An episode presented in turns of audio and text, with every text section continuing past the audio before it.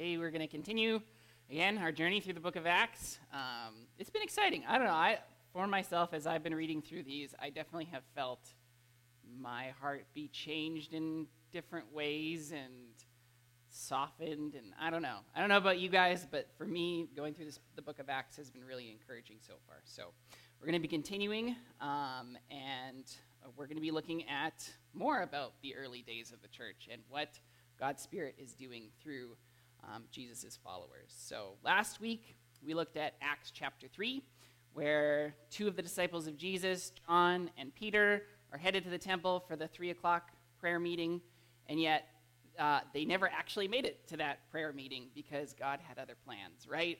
Um, Peter and John, they notice a man with disabled legs begging for money, and they stop, they look him in the eyes, and they help him up. And it's in the name of the risen King, in the name of Jesus, that he, his legs are fully healed. And he is able to dance with joy into the temple with Peter and John. And at that point, Peter sees the crowd gathering as people are recognizing this guy, and he starts to preach the good news. News which told us that through that though Jerusalem had killed their king, God raised him up. And that same life-giving power that raised Jesus from the dead is the same power that restores all creation and calls all people to turn from sin and back to God. And so at the end of last, last week, things looked great, right? Um, a man was healed, the gospel was preached, the hope of restoration of all creation was on the horizon. What could possibly go wrong?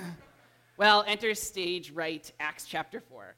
Um, let's read. It says, While they were speaking to the people, the priests, the captain of the temple police and the Sadducees confronted them because they were annoyed that they were teaching the people and proclaiming in Jesus the resurrection of the dead. So they seized them and took them into custody until the next day, since it was already evening. But many of those who heard the message believed, and the number of people came to about 5,000. So here we see that things were going well. People were listening, and it says that 5,000 men believed, right? And then if that number sounds familiar to you, it should, because that's the same number of people, um, of men that Jesus feeds in his miracle of the multiplying of the loaves of fish. Um, Jesus' spirit is at work again, but this time it's not the stomachs of the people that are being fed, it's their hearts. But not everyone is receptive. no, the leaders of the temple, specifically a group called the Sadducees, are not happy. And it says, in fact, they were annoyed or in some translations, maybe greatly annoyed, um, that Peter and John were teaching the people and proclaiming in Jesus the resurrection of the dead. And it's only later on in Acts that Luke tells us actually kind of what's going on here. He gives us some insight because we, you know, we're a little bit distanced from the culture of the Sadducees. Um, but in Acts 23, we have later on Paul, the Apostle Paul, is on trial, and he's brought in front of a bunch of temple leaders for being a witness to the gospel. So, very similar to Peter and John. And in this scene, you have two Jewish groups. You have the Pharisees, who were kind of the blue collar teachers of the law, and then you have the Sadducees, the upper wealthy echelon crust. They were the ones who um, were, the, were the wealthy theologians.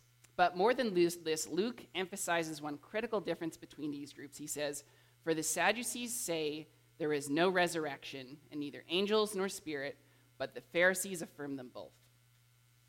And this makes sense, right? The wealthy, for the wealthy to believe. Um, why would the Sadducees believe there is anything after death if they have all they need right here in the here and now, right?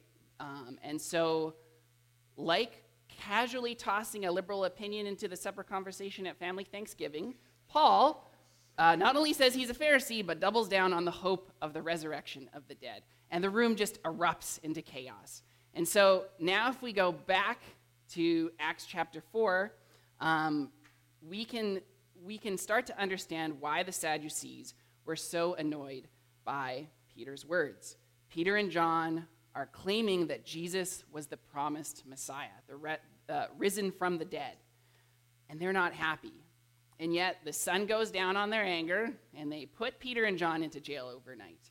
But the fact that it's already evening reveals something kind of unique about last week's passage because they started preaching at 3 p.m., right? The prayer meeting, unless they were super late. But they were, they were headed to that 3 o'clock prayer meeting, and it's already evening. And so the people had been gathered together and were listening to them preach for probably like three hours or more. I don't know what it was, but they were in it for a lot, lot longer than 25 minutes, right? Uh, and they were clinging to every word. But Peter and John weren't imprisoned for the length of their sermons, they were imprisoned for the content. And so let's keep reading. It says, The next day, their rulers and elders and scribes assembled in Jerusalem um, with Annas, the high priest, Caiaphas, John, Alexander, all the members of the high priestly family. After they had had Peter and John stand before them, they began to question them By what power or in what name have you done this? Then Peter was filled with the Holy Spirit and said to them, Rulers of the people and elders, if we are being examined today about a good deed done to a disabled man, by what means he was healed, let it be known to all of you and to all of the people of Israel that by the name of Jesus Christ of Nazareth, whom you crucified, whom God raised from the dead, by this man, uh, by, by him, this man is standing here before you healthy. This Jesus is the stone rejected by you builders, which has become the cornerstone. There is no salvation, or there is salvation in no one else, for there is no other name under heaven given to people by which we must be saved. So the religious council gets together the next morning, and Luke gives us a list of all the types of people who are there. He starts with kind of that broad term rulers, which is going to be important later on in the chapter. Uh, but essentially, if you look at Luke's list of the people who are in assembly, it's safe to say all the heavy hitters are there. You got the theologians, the law enforcers, and the high priest and his whole family. And they all come together, and the big question that they have for Peter and John is to ask by what power or in what name they performed this miracle of healing. And Peter can see past their question, though, because he essentially says, Well, if all you're asking is how the man born with disabled legs was raised, then the answer is very simple. This man is standing by the name of Jesus of Nazareth, who, by the way, you crucified, but God raised to life. And then Peter doubles down on the ruler's rejection of Jesus by quoting a passage from Scripture. It's the same passage that Jesus quotes in the Gospel of Luke. It's from a psalm that Jesus quotes actually in front of the chief priests and teachers of the law. After he tells a story, I don't know if you're familiar with this story, but it's a story of a vineyard owner who sends his son to gather the harvest from his tenants, and the tenants respond by killing the son to gain his inheritance. And he then, uh, Jesus then quotes the psalm to say, just as the stone is rejected, so the son is rejected. And I'm sure that Peter knows that some of those chief priests and teachers of the law who heard Jesus speak this parable are probably in that assembly today. But he doesn't end his speech with condemnation of their rejection. He ends by proclaiming that in Jesus' name, and Jesus' name only, is salvation found. It's in this name that Peter and John must be saved, it's in, and it is in this name that the rulers of the temple council must be saved. Salvation is preached and open to all. Peter and John, in spite of being put on trial, are standing as witnesses of that good news. And notice the description that Peter um, uh, of, of Peter before he speaks. Luke says, "The Holy Spirit filled Peter, and then he spoke. The Spirit was present giving him courage to speak. And as we read on, we'll see that the council sees that something is happening, something is different about Peter. Says that when they observed the boldness of Peter and John and realized that they were uneducated and untrained men, they were amazed and recognized that they had been with Jesus. And since they saw the man who had been healed standing with them, they had nothing to say in opposition. After they ordered them to leave the Sanhedrin, they conferred among themselves, saying, What should we do with these men? for an obvious sign has been done through them, clear to everyone living in Jerusalem, and we cannot deny it. But so that this does not spread any further among the people, let's threaten them against speaking to anyone in this name again. And so they called for them and ordered them not to speak or teach at all in the name of Jesus. And Peter and John answered them Whether it's right in the sight of God for us to listen to you rather than to God, you decide for we are unable to stop speaking about what we have seen and heard. After threatening them further, they released them. They found no way to punish them because the people were all giving glory to God over what had been done. For this sign of healing had been performed on a man over 40 years old. So the council sees the boldness of Peter and John. They see that something is different about the both of them. But what is tragic is that while the council realizes that they had been with Jesus, they don't realize that Jesus is with them now. They don't see his presence in the boldness with which they speak and the love in which they healed. They are so close to salvation, but they fear the fear of losing power causes them to turn on the very men who wanted to join with them in prayer and worship at the three o'clock prayer meeting. Instead of welcoming them with the faithful love of Yahweh, they threaten them to no longer speak of what brings them life, joy, and hope. They are not to speak or teach in Jesus' name ever again. But Peter and John, they don't back down. They stand on the conviction that God wants them to preach. And so they cannot listen to the authority of the council, but instead must listen to the authority of God. The threats of the religious leaders will not make them stop preaching the life and hope of Jesus raised from the dead. Now, I could be wrong, but when I think when we think of persecution against Christians, we tend to think of persecution coming from outside outside of our religious community. But here in Acts 4, we see that persecution is coming from within. Like I mentioned last week, for the early Christians following Jesus didn't mean the rejection of their Jewish heritage or the rejection of their temple communities.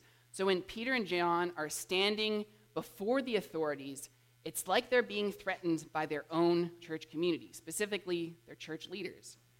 These threats to silence are coming from the leaders who have shared in the annual festivals, taught them the Bible, and led them in prayer meetings.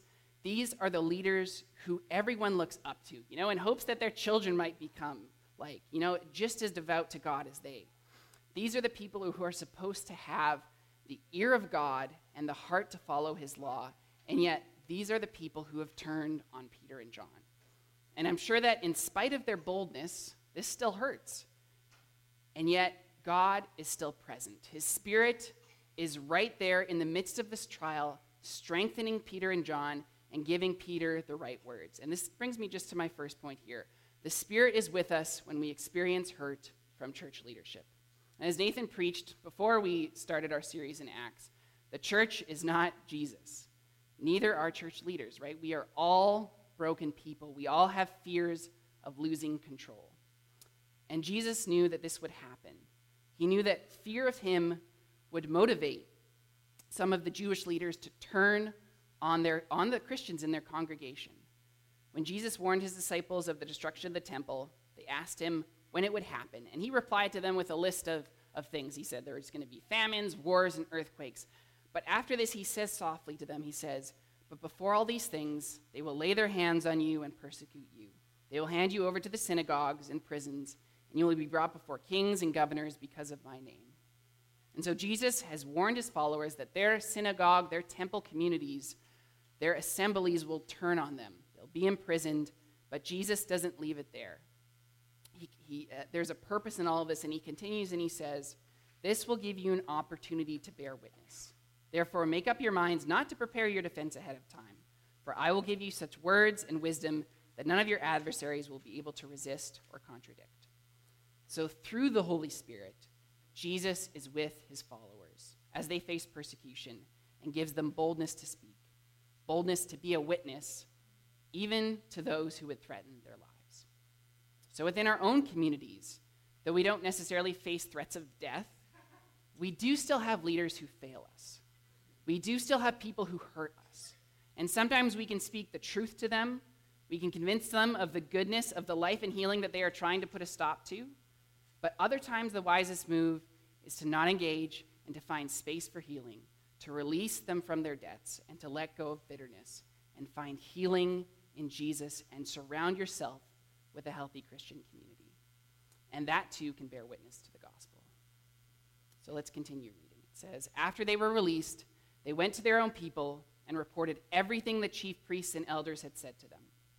When they heard this, they raised their voices together to God and said, Master, you are the one who made heaven and earth and the sea and everything in them. You said through the Holy Spirit by the mouth of your father David, your servant, Why do the Gentiles rage and the people plot futile things. The kings of the earth take their stand, and the rulers assemble together against the Lord and against his Messiah. For in fact, in this city, both Herod and Pontius Pilate, with the Gentiles and the people of Israel, assembled together against your holy servant Jesus, whom you anointed, to do whatever your hand and will had predestined to take place.